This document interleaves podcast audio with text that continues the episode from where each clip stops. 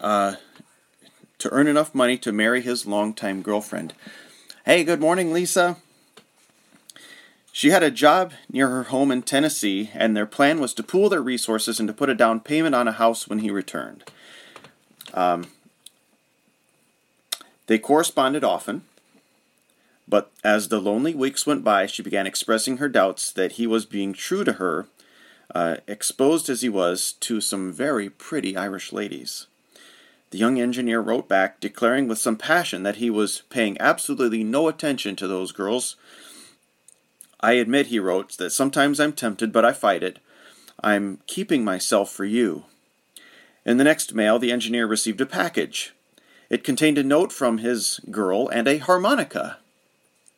I'm sending this to you, she wrote, so that you can learn to play it and have something to take your mind off all those pretty girls.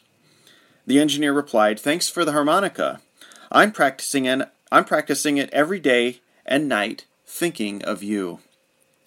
At the end of his two year stint, the engineer was transferred back to company headquarters. He took the first plane to Tennessee to be reunited with his girl. Her whole family was with her, but as he rushed forward to embrace her, she held up a restraining hand and said very sternly, Just hold on there a minute, Billy Bob. Before any serious kissing and hugging gets started here, let me hear you play that harmonica. I thought that was kind of funny. She's going to make him play that harmonica. If he's going to claim to be playing that harmonica while he's thinking of her, he better be pretty good at the harmonica if he's spending all that time thinking of her. So, in other words, before he has permission, he's got to prove himself. And so today, as we're going to read Joshua chapter 10, God's going to give permission to Joshua as a result of his obedience and thinking of him. And so remember last week we had a little bit of trouble with the Gibeonites but I think that Joshua and the children of Israel learned their lesson as they are beginning their conquest of the land. They definitely learned a hard lesson that day. You need to pay attention to what the Lord is doing, to what the Lord thinks, to what the Lord wants, to where the Lord is leading, guiding, or directing. And so they learned a very tough lesson that day with the Gibeonites. And so Joshua, the children of Israel, are now setting out back to war back to conquest, and they're going to learn this tough lesson. And the S word for today is success. Joshua and his fellow Israelites are going to see success as a result of listening to God, doing what they're supposed to do, following his lead, and being everything that they're supposed to be for him. So let's read a little bit. Let's read these first 15 verses of Joshua chapter 10. This is going to be the first idea here. Now it came to pass when Adonai Zedek, king of Jerusalem, had heard how Joshua had taken Ai and utterly destroyed it as he had done to Jericho and its king, so he had done to Ai and its king, and how the inhabitants of Gibeon had made peace with Israel and were among them. And they feared greatly because Gibeon was a great city like one of the royal cities, and because it was greater than Ai, and its men were mighty. Therefore Adonizedek, king of Jerusalem, sent to Hoham, king of Hebron, Piram, king of Jarmuth, Japhia, king of Lachish, and Debir, king of Eglon, saying, Come up to me and help me, that we may attack Gibeon, for it has made peace with Joshua and with the children of Israel. Therefore, the five kings of the Ammonites, or the Amorites, the king of Jerusalem, the king of Hebron, the king of Jarmuth, the king of Lachish, the king of Eglon, gathered together, and they went up, they and all their armies, and camped before Gibeon, and made war against it. And the men of Gibeon sent to Joshua at the camp of Gilgal, saying, Do not forsake your servants. Come up to us quickly, save us, and help us, for all the, all the kings of the Ammonites uh, who dwell in the mountains have gathered together against us. So Joshua ascended from Gilgal, he and all the people of war with him, all the mighty men of valor. And the Lord said to Joshua, Do not fear them, for I have delivered them into your hand. Not a man shall stand against shall stand before you. Joshua therefore came upon them suddenly, having marched all night from Gilgal. So the Lord routed them before Israel, killed them with a great slaughter at Gibeon, chased them along the road that goes to Beth Horon, and struck them down as far as Azekah and Makkedah. And it happened, as they fled before Israel and were on the descent of Beth Horon, that the Lord cast down large hailstones from heaven on them as far as Azekah, and they died. there were more who died from the hailstones than the children of Israel killed with the sword. Then Joshua spoke to the Lord in that day when the Lord delivered up the Amorites from before the children of Israel. And he said in the sight of Israel, Sun, stand still over Gibeon, and moon in the valley of Ajalon. And the sun stood still, and the moon stopped, till the people had revenge upon their enemies. Is this not written in the book of Jasher? So the sun stood still in the midst of heaven, and did not hasten to go down for about a whole day. And there had been no day like that, before it or after it, that the Lord heeded the voice of a man, for the Lord fought for Israel. Then Joshua returned, and all Israel with him, to the camp at Gilgal. So as we're reading this, God wants you to see how he allows Joshua to have success. Good morning, Pam.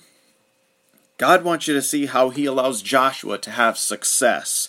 There's three allowances that God gives to Joshua. In that first passage there, verses 1 through 15, he allows Joshua to defend through conflict. Then in verses 16 through 27, which we'll read next, he allows Joshua to have success to destroy the challengers. And then in verses 28 through 43, he allows Joshua to have success to decimate through conquest. We may not always like talking about these wars and, and the killing and such of the Old Testament, but God sanctioned it. God allowed Joshua to have success with it, so he permitted it. The permission was granted to Joshua to have this kind and level of success. We may not consider this to be a lot of success in our day and age. If I went out and killed a bunch of people and claimed the territory for God, that may not be what God wants me to do today. We've got to be very careful about what we read in especially the Old Testament about this kind of conquest and how does it relate to our lives and what does God want me to do and these sorts of things. However, for Joshua and the children of Israel, the mandate for them was to take this territory, the land of Canaan that God had promised Abraham hundreds of hundreds of years before this point, to take this land, to have it, to dwell in it, to claim it, to have it, to own it, However, the problem was that other people had gotten there first and started to live there, and so Joshua and the children of Israel are now charged with driving those people out of the land and claiming that territory. And they were supposed to take that territory, and God is going to be with them and give them success as they go, insofar and as long as they acknowledge Him, they revere Him and respect Him, and do what He asks them to do. As we saw in a few chapters ago with Ai, they did not heed the word of the Lord. They did not look to him for help, guidance, or success. And as they fought against Ai, they had a very sound defeat. Taught them a lesson that day. Last week with the Gibeonites, they learned a lesson that day. Have you ever had times in your life where you're doing things and God is teaching you very tough lessons? You got I don't know if you're like me, but sometimes you got to learn things the hard way. Children of Israel learning things the hard way. But we're like that, aren't we? Sometimes you got to learn things the hard way. But the children of Israel, they're learning their lessons. They're learning what they need to learn. They're doing what they need to do. And they learn those very tough lessons. And now we're seeing some of the fruit of, that, of those lessons. And in this battle, we have this king of Jerusalem deciding that he's not going to allow Joshua to, to get the first strike, to have some sort of preemptive strike. He's going to attack this town of Gibeon. The, you know, the aforementioned Gibeonites from the previous chapter. He wasn't really pleased with how Gibeon had handled himself before Joshua and allowed Joshua to just kind of, you know, make them their servants and slaves and he didn't like to have this little buffer there. He wanted to take control. He wanted to conquer for himself and he's going to attack the Gibeonites. He's wondering, is Joshua going to be as loyal to them as he says? You know, the Gibeonites were really treacherous. Sometimes when people deal with us treacherously, we don't always respect them anymore. We don't always give them the benefit of the doubt anymore. We don't treat them the way we would have treated them had they not been so deceitful and deceptive with us. And this king of Jerusalem is wondering is Joshua going to honor the oath, the covenant that he made with the Gibeonites? Is he just going to just let them die? What's he going to do? You know what? He's probably wondering, you know what, if I go and attack those Gibeonites and Joshua comes out, to, I'm going to kill him too. If he doesn't, I'm going to take out the Gibeonites. It's a win win for us. So he gathers this coalition of other kings in these other places, they decide they're going to march against Gibeon. And let's see what happens. I'm not sure he really banked on the fact that Joshua was going to help. Joshua was miles and miles away at Gilgal. In fact, he's probably close to 25 miles away at his camp. It's a 4,000 mile or a 4,000 foot ascending climb over the course of 25 miles for Joshua to reach Gibeon from Gilgal. And he makes it overnight. That, my friends, is a forced march. Joshua was committed to honoring and respecting this treaty, this covenant, this promise that he made to the Gibeonites. He was in it to win it. He was not going to let the Gibeonites just fall by the hand of the sword of the king of Jerusalem and his allies. No, God allowed Joshua to have success, to defend through this conflict, to honor the oath that he made to the Gibeonites. And you know, when we honor our commitments before the Lord, when we tell people that we're going to do something and we do it. It doesn't matter if they are unfaithful. It doesn't matter if they have fallen. It doesn't matter if they're lying. It doesn't matter about anything. If you've made a commitment, if you've made a promise before the Lord, you're obligated to fulfill it. And God was pleased with Joshua that he was willing to honor the contract, the covenant, the commitment, this oath that he made to the Gibeonites. Joshua had this forced march, 25 miles, 4,000 foot ascending march overnight to reach Gibeon, to defend them. That's crazy. There are not a lot of people that would do that. But Joshua, the man of God, the servant of the Lord, he did that. So, our challenge is to do the very same sorts of things. You know, it doesn't matter how hard it is to honor and fulfill oaths. Some are harder to fulfill than others. And Joshua could have very easily said, you know what, these Gibeonites, they're on their own. They're a bunch of liars anyway. They don't deserve no help, nothing. They're on their own. If they want to lie and deceive me and the children of Israel, they're on their own against this king of Jerusalem. Let's see what happens. And he can just sit back and wait for them to come to him and take him out on his own home territory. No problem, none whatsoever. But he's a man of God. He honored his oath. He honored his commitment. And he defended these people. And God gave him success. God permitted him. He gave the permission. Permission was granted to Joshua to defend the Gibeonites, to honor that oath. And God gave them victory. And it was a spectacular victory. There were miracles that were associated with this victory. And if you've read stories from Joshua before, you probably remember the story where the sun sat still as Joshua was fighting this battle. Now, you, maybe you didn't realize this for the Gibeonites. Maybe you didn't realize who the Gibeonites were and why he was defending the Gibeonites. Maybe you just remember that he was in some sort of battle. But this story of Joshua defending the Gibeonites after this forced march, these men were tired when they were done with this march to finally reach Gibeon. That's a long way to go on foot. They just didn't get to go in their car and just drive 25 miles and just be there quick. This was on foot, guys. A foot on foot, forced march, 25 miles, 4,000 feet up. That's a big, that's a big job. And he did it out of respect for these people to fulfill the oath before the Lord. And Joshua therefore came upon them suddenly, having marched all night, 25 miles. So the Lord routed them before Israel. The Lord is going to really take over on this battle.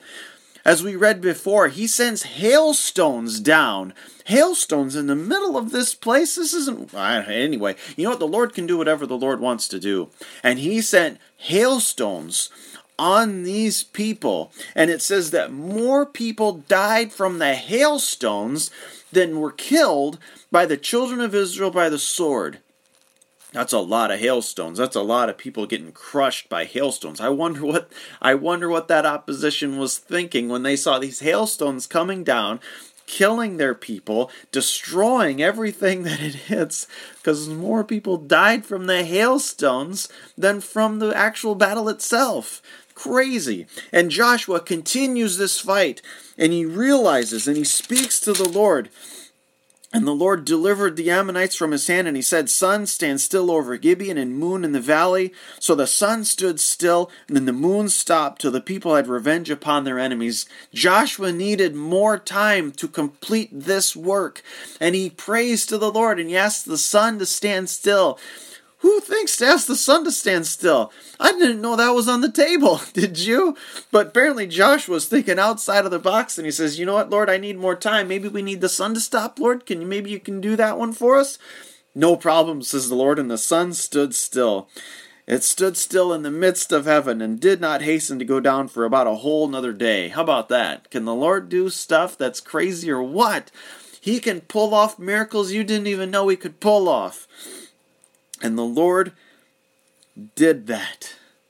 He did it for Joshua.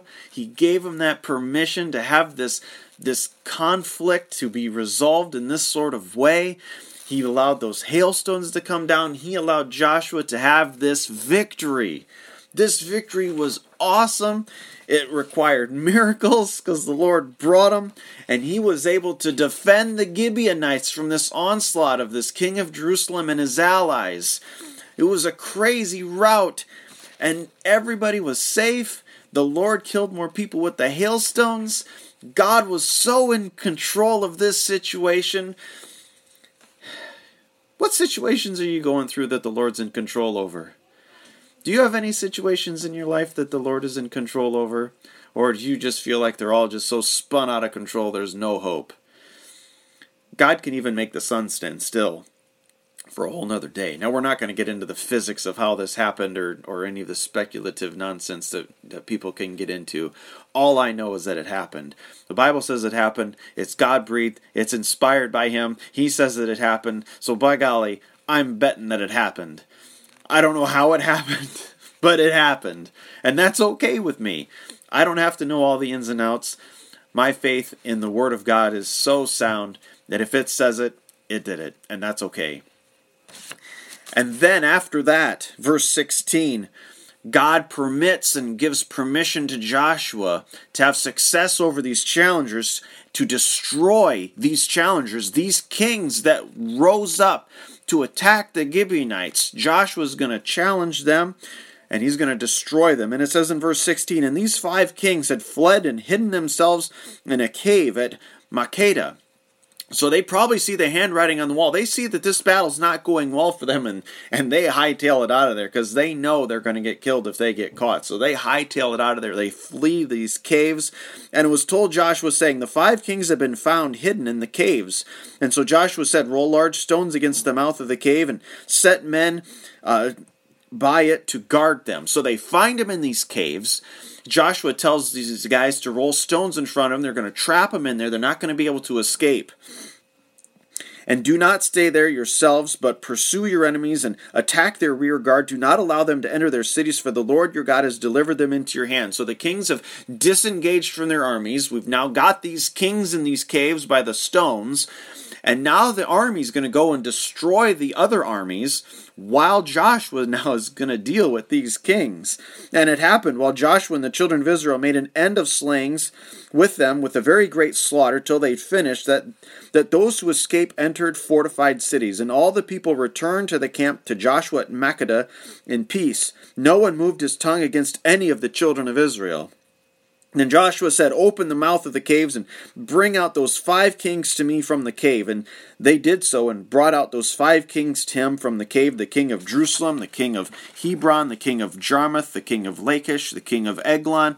So it was when they brought out those kings to Joshua that Joshua called for all the men of Israel and said to the captains of the men of war who went with him, Come near, put your feet on the necks of these kings. And they drew near, put their feet on the necks then Joshua said to them, Do not be afraid, nor be dismayed. Be strong and of good courage, for thus the Lord will do to all your enemies against whom you fight. And afterward Joshua struck them and killed them and hanged them on five trees, and they were hanged on the trees until evening.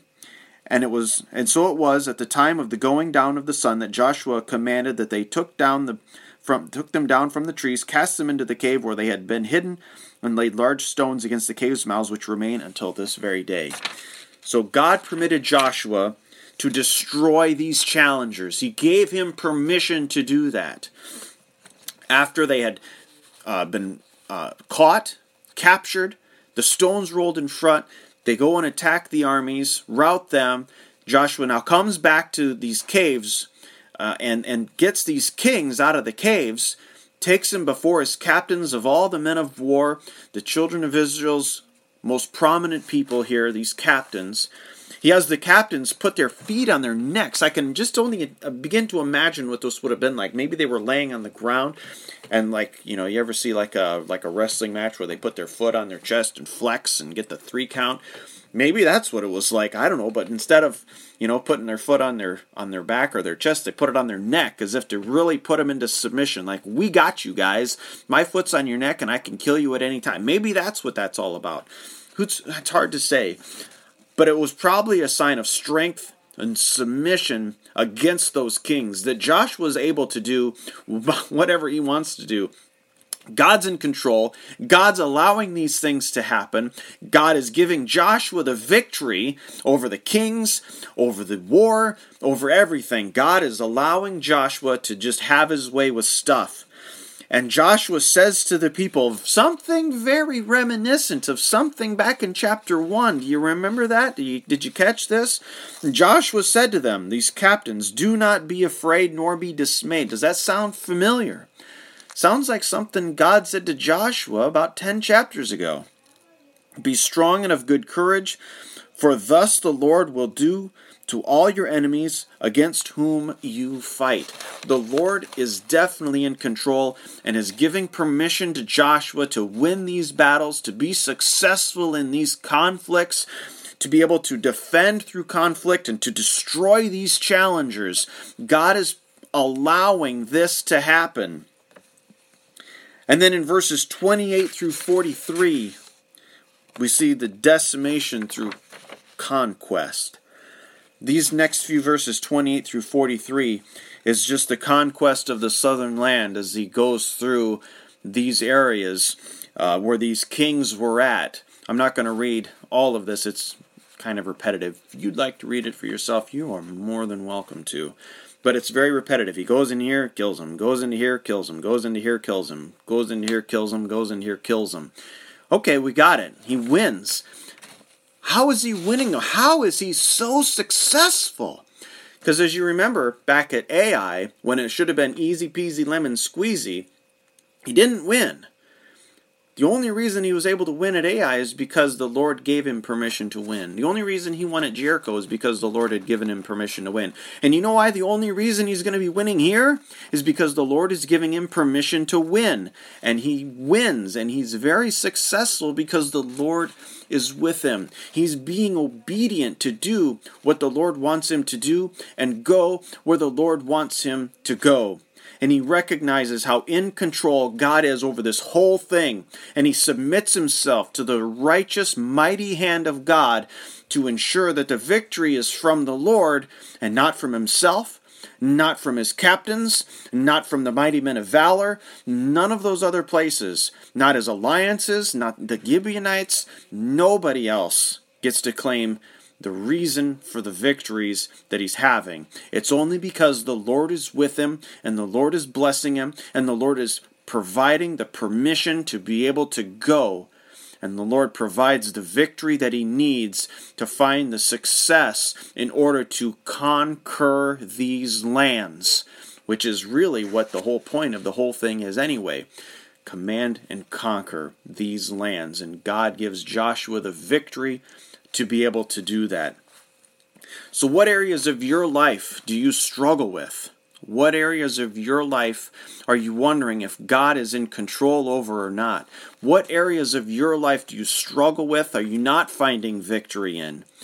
Victory is found in submission to the Lord, and we find the joy that we have in life as a result of the obedience that we have to Him. I suspect Joshua was filled with joy as he was going through these places because it's very stressful. You know, when you're losing, even when you lose simple things, it's very stressful.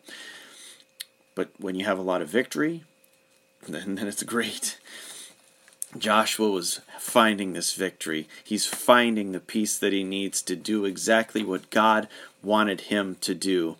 And God gave the permission that he needed to find that victory. And God can give us permission as well as long as we're obedient to him and doing what he asks us to do. Have a great day.